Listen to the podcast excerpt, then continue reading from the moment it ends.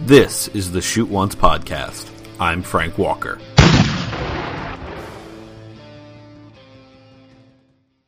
Welcome to the Shoot Once podcast, uh, a proud member of the Hockey Podcast Network, and it's been a week of we had some big hockey news early in the week, and uh, and then the world went. 2020's been a year, hasn't it? My goodness.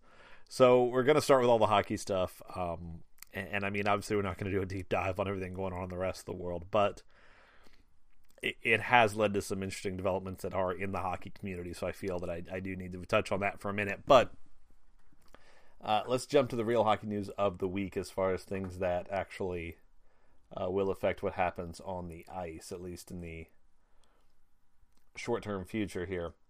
So the players approved the return to play format. Uh, the NHLPA approves the 2014 approved to play form return to play format. We discussed it in depth on last week's episode. Um, essentially, it's the whole premise of the top four teams in each conference will get a bye from the play-in round. Then teams five through twelve in each conference will have, uh, based on kind of seeding, five versus 12, 6 versus 11, 7 versus 10, 8 versus nine, will then play a uh, a five game series. Uh, the winner of which will then go on to the true 16 playoffs uh, or 16 team playoffs. Now, parts of this are not finalized yet. Uh, the biggest thing right now seems to be that the league wants this set up in a bracket format so they can and I my guess is that's for gambling purposes and, and for gaming purposes. Uh, the players want this to reseed, and you can see why. Uh, as a, for instance, say the Bruins are the number one team, uh, this number one seed in the East. In the bracket the NHL put out, the the the the winner of the Maple Leafs Blue Jackets playing series would play the Bruins. Now, that could give you a team who finished the season. And the thing is, the Maple Leafs and the Blue Jackets are finished the season eighth and ninth. Well, say the Maple Leafs win that series. Then say in the Islanders Panthers series, the Panthers beat the Islanders. Well, then you would have the number one seed playing a team that had finished tenth in the regular season, and the number or the number two seed playing the number ten team, and the number one seed playing the number eight team. So you can see why some teams kind of want that to reseed.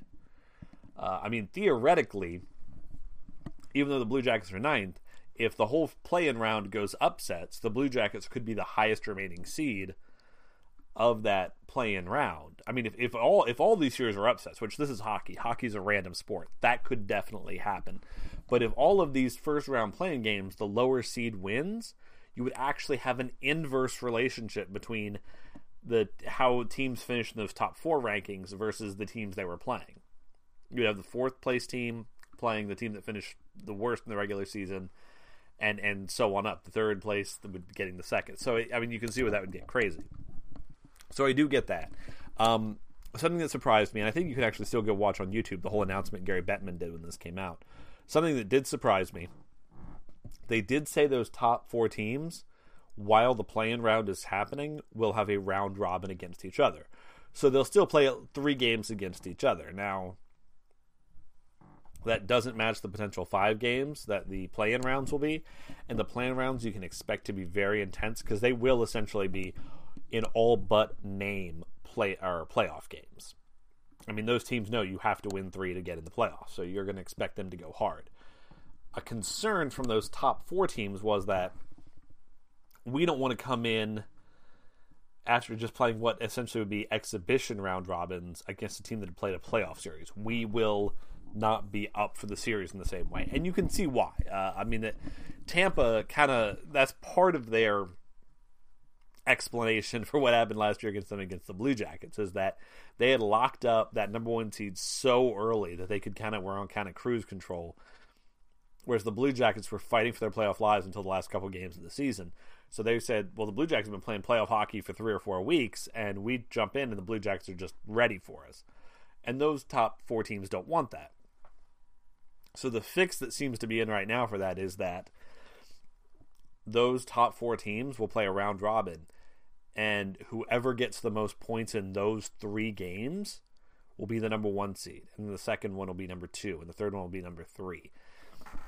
And and then the tiebreaker will be regular season points percentage, and that's a huge change because you could very easily see the Bruins going from being the number one seed to being four, or the Fly, or the Capitals jumping to third or first. I mean, it, that would give those, especially if you're going to reseed in the first round. That gives those round robin games some stakes. Um, you have something you're playing for. You're playing for that first overall seed to try and get who would be the lowest overall seed coming out of the playing rounds. So I can see why both reseeding and these playing games are both a good idea. So I would be for that. I, I think those are both decent ideas, making the best of a bad situation. Now, on last week's show, I talked pretty extensively about how if I had my way, what you would do is all of these teams would just play round robin against each other. And then every team, I think the Canadiens would even get to 82 games. I think the lowest anyone would be at is 79 games. And then you do a points percentage to determine who gets in. When you do it and everyone's been that, you know, had that many games played, I, I think that's a much fairer way to go about doing it. So that's how I would recommend doing it. But they're not doing that. So we'll jump into what's going to happen now. Uh, some other things that happened were, if you know fans of certain teams, and the team that seems to be doing the most right now is Red Wings fans, from what I can tell, just whining about the, the, the draft lottery.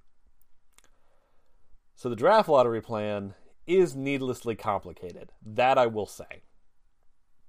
Essentially, how the draft lottery is going to go. It will still because the the way the NHL is looking at this, and this is what you have to remember is that they're looking at the play-in rounds as essentially those five game series as a stand-in for the remainder of the regular season. They don't for official purposes, that's not playoff hockey. And thus, the teams that get to that round of 16 who get out of the play-in round, the teams who lose technically then didn't make the playoffs. So and this is where this makes sense to me. So those teams would then technically be in the draft lottery and, and that makes sense to me because if your intent is to try and preserve as many things from the original season format that you can, that makes sense. You would just say, okay, well, you know, 16 teams made the playoffs, so now we have 15 teams in the draft lottery. That's that's fine. The way they're doing it though is needlessly complicated for one reason. They essentially are already planning on there being potentially two draft lotteries which doesn't make sense. Let me explain the plan if you haven't heard it. Essentially, this that they will do a draft lottery the same as they always would, but since we won't know who lost the play-in series yet, there will just be placeholders for those remaining teams. At that point, they will do the draft lottery. If only teams in the top seven, who are the, the seven highest odds. If they fill those top three slots, great. We don't have to do anything else.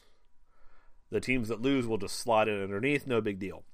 But if one of those placeholder picks that we don't know who loses around yet in the play in series gets a top three pick, then we will have a second draft lottery at a later date to determine which of the play in losers gets that pick. Theoretically, play in round losers could get all three of those picks, and then we don't know until this somehow second draft who's going to get in. Now, there's a good reason for doing it that way. One is, you know, I, I mean, if you don't, if you didn't make the playoffs, you get a chance in the draft lottery. Now, it's going to be pretty small, but you still get a chance. My idea is why not just wait till the play-in round is over and then as an event between the play-in round and the regular playoffs, then you do the draft lottery. So you don't have to do this weird, goofy doing it twice. You just do it once. It's not hard. I don't know why you wouldn't do that. But that's the general plan. Other than the draft lottery goofiness, it's not the worst plan. Again, I've said where I think you could do it better, but it's not the worst. I just I think some parts of it are needlessly complicated, and I think there's games left on the table to do that round robin. But that's just me. Uh, second thing I want to get to NHL playoffs players phase three of return to play won't happen until at least July 10th. Phase three is essentially training camp. Um, right now, we're about to enter stage two, from what we can tell. Uh, that's going to happen sometime, maybe the next week or two, depending on how everything goes with with the coronavirus. And that will be players being able to return to the practice facilities and starting to practice in, in small groups. So that's where we're at. Um, now, this phase three, after that, phase four will then actually go into when play resumes. Now, I, I heard an interesting interview with, with Nick Foligno uh, on uh, the Two Man Advantage podcast from The Athletic. And he voiced issues with, you know, if somebody tells him he's not going to get to see his family for a couple of months, that's not going to sit well with him. And I get that. That makes a lot of sense. So there, there, there's things like that that still need to be worked out. So even though you're starting to see tentative dates and you're starting to see ideas on what's going to happen, don't fall in love with anything yet because things could still change.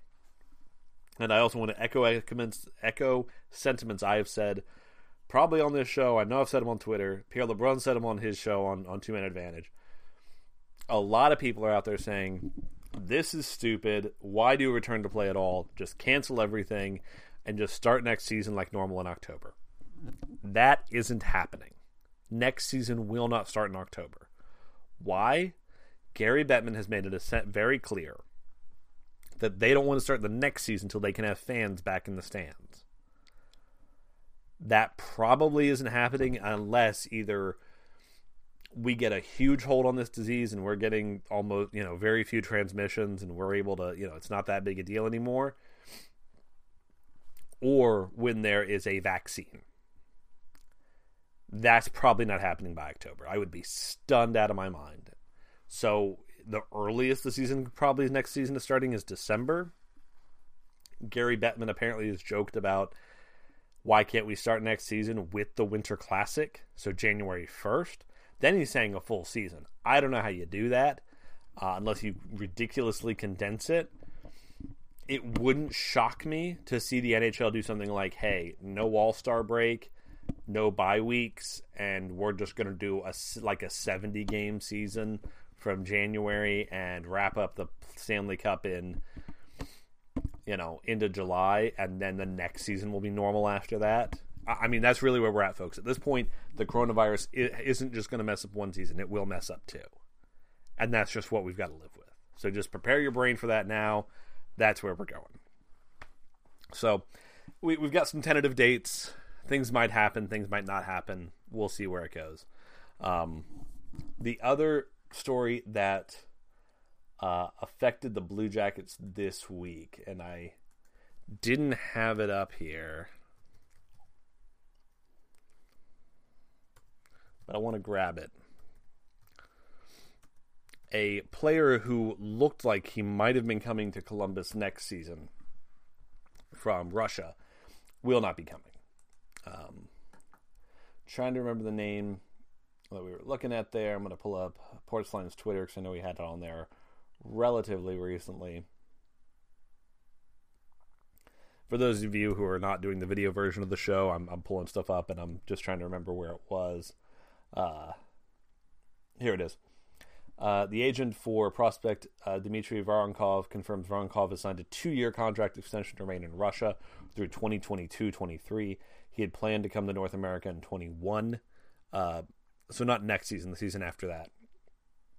Voronkov's extension was first reported, best I can tell, by at HCAKBARS.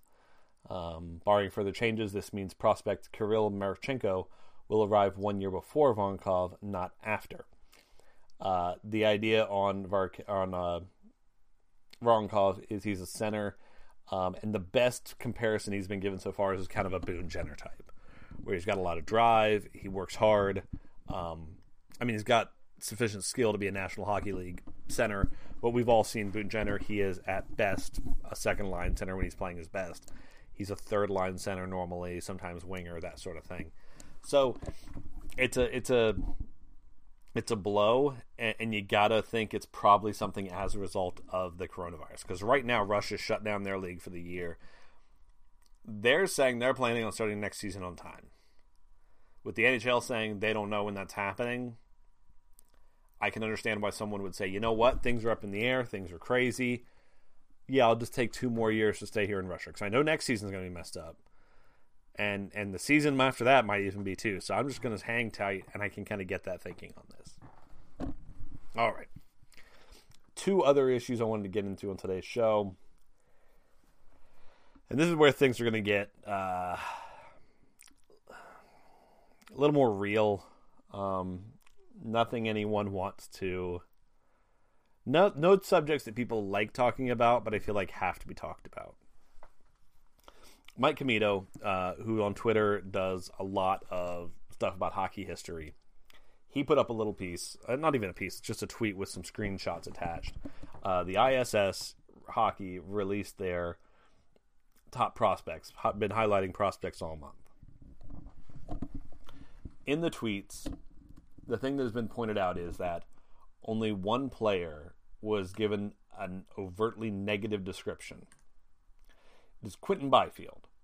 Um, the description for him was uh, ranked fourth overall. Quinton Byfield. So fourth overall pick in the NHL draft. Another mediocre performance effort wise away from the puck. He played wing and it showed. When he had the puck, he wanted to take control of the game, but when he didn't, he wasn't engaged.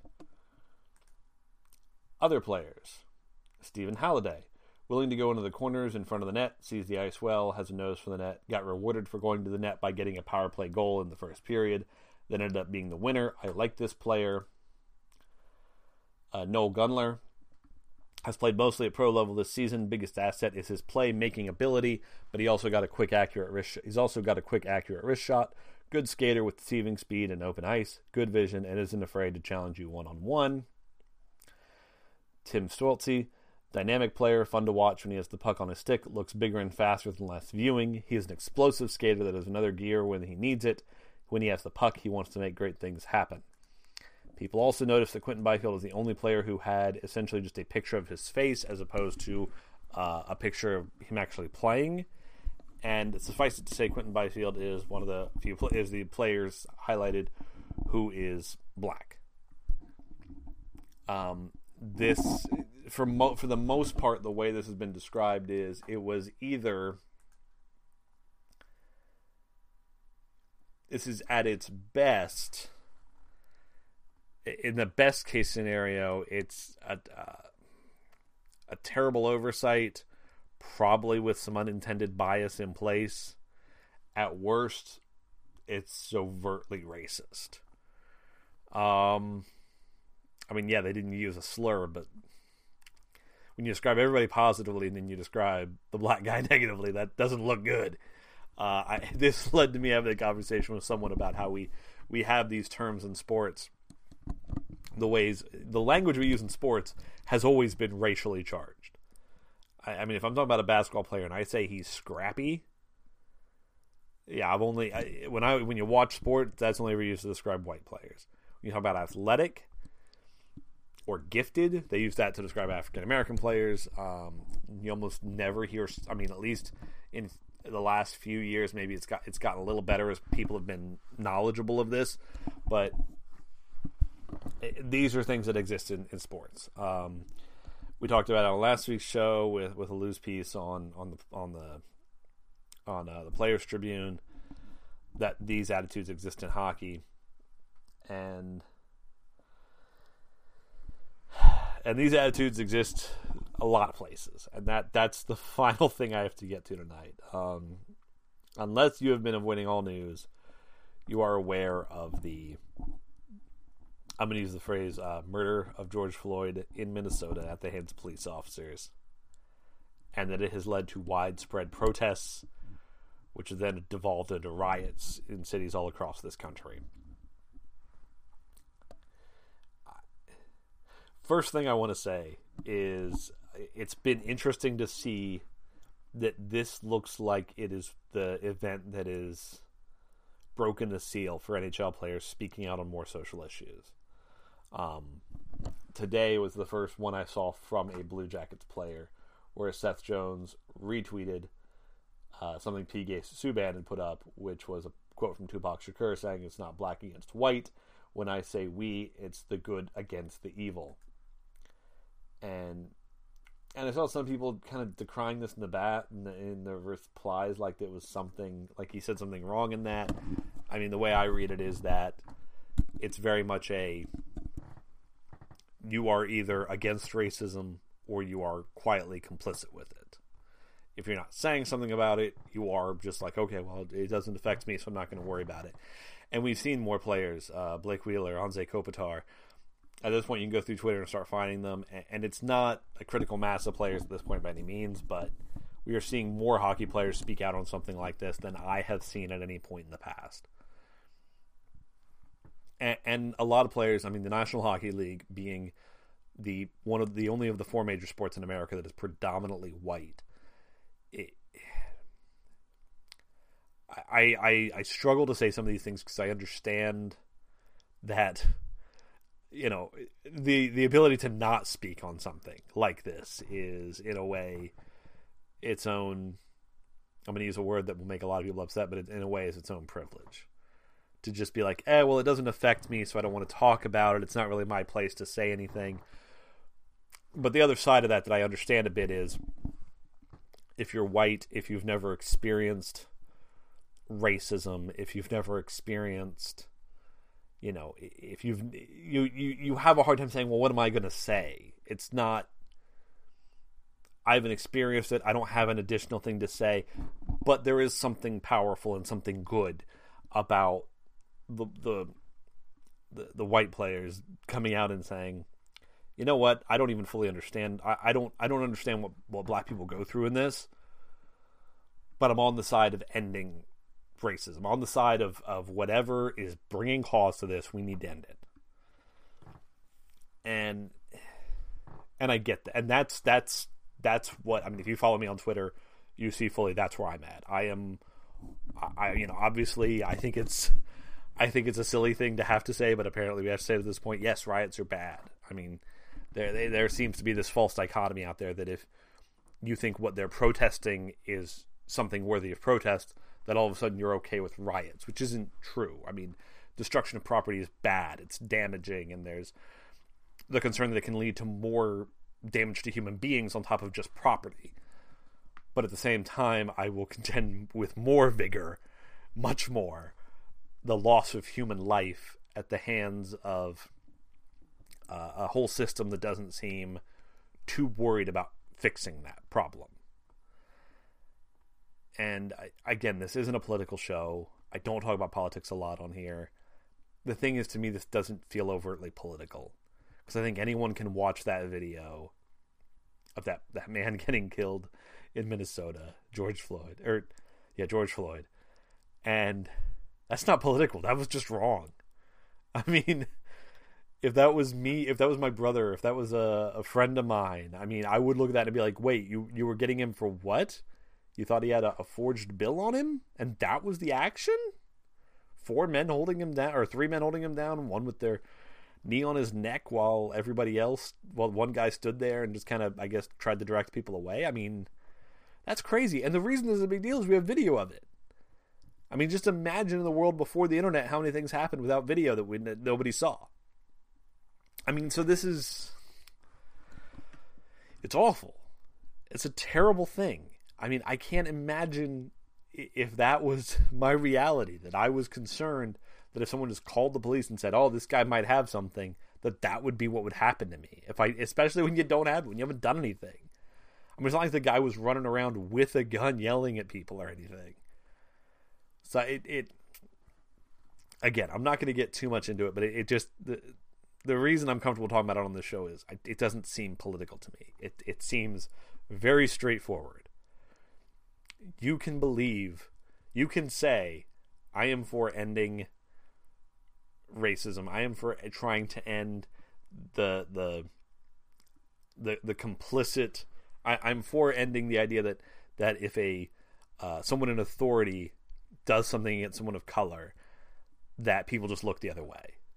I mean, again, riots are bad, but I mean, the, the man didn't get arrested until they'd burned down a police station. How crazy is that? That that has to be how loud you cry for justice. it, it's bizarre to me, and I I hate it. It's a terrible thing with this whole. I mean, it, I, me and my wife we've watched some of these riots on TV. We've been following things on Twitter.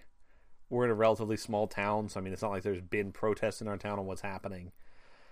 But there's just this. The last week has felt longer than the whole coronavirus thing already. It feels like so.